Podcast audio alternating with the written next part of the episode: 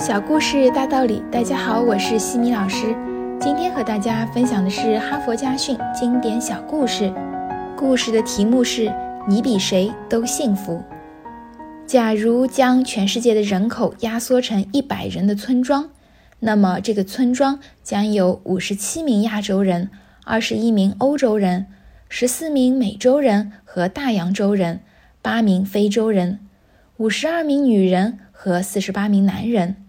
三十名白人和七十名非基督教徒，八十九名异性恋和十一名同性恋，六人拥有全村财富的百分之八十九，而这六人均来自美国。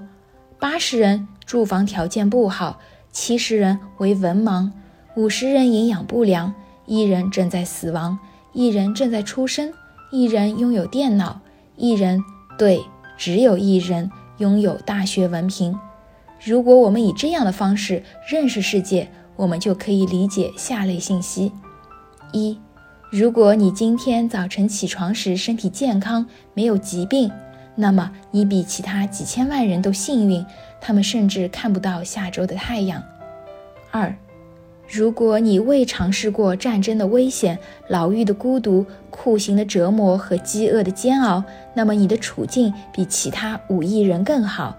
三，如果你能够随便进出教堂或者寺庙，而没有任何被恐吓、强暴和杀害的危险，那么你比其他三十亿人更有运气。四。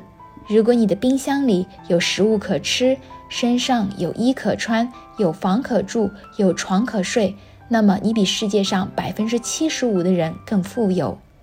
五，如果你在银行有存款，钱包有现钞，口袋里有零钱，那么你属于世界上百分之八最幸运的人。六，如果你的父母双全，没有离异，那么你就是很稀有的地球人。七。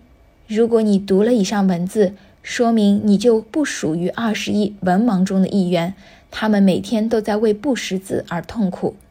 哈佛箴言：去工作而不要以挣钱为目的；去爱，首先忘记所有人对你的不好；去跳舞而不管是否有他们的关注；去唱歌而不要想是不是唱得动听；去生活就像这个世界是天堂。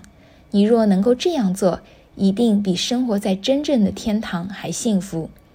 今天的分享就到这里。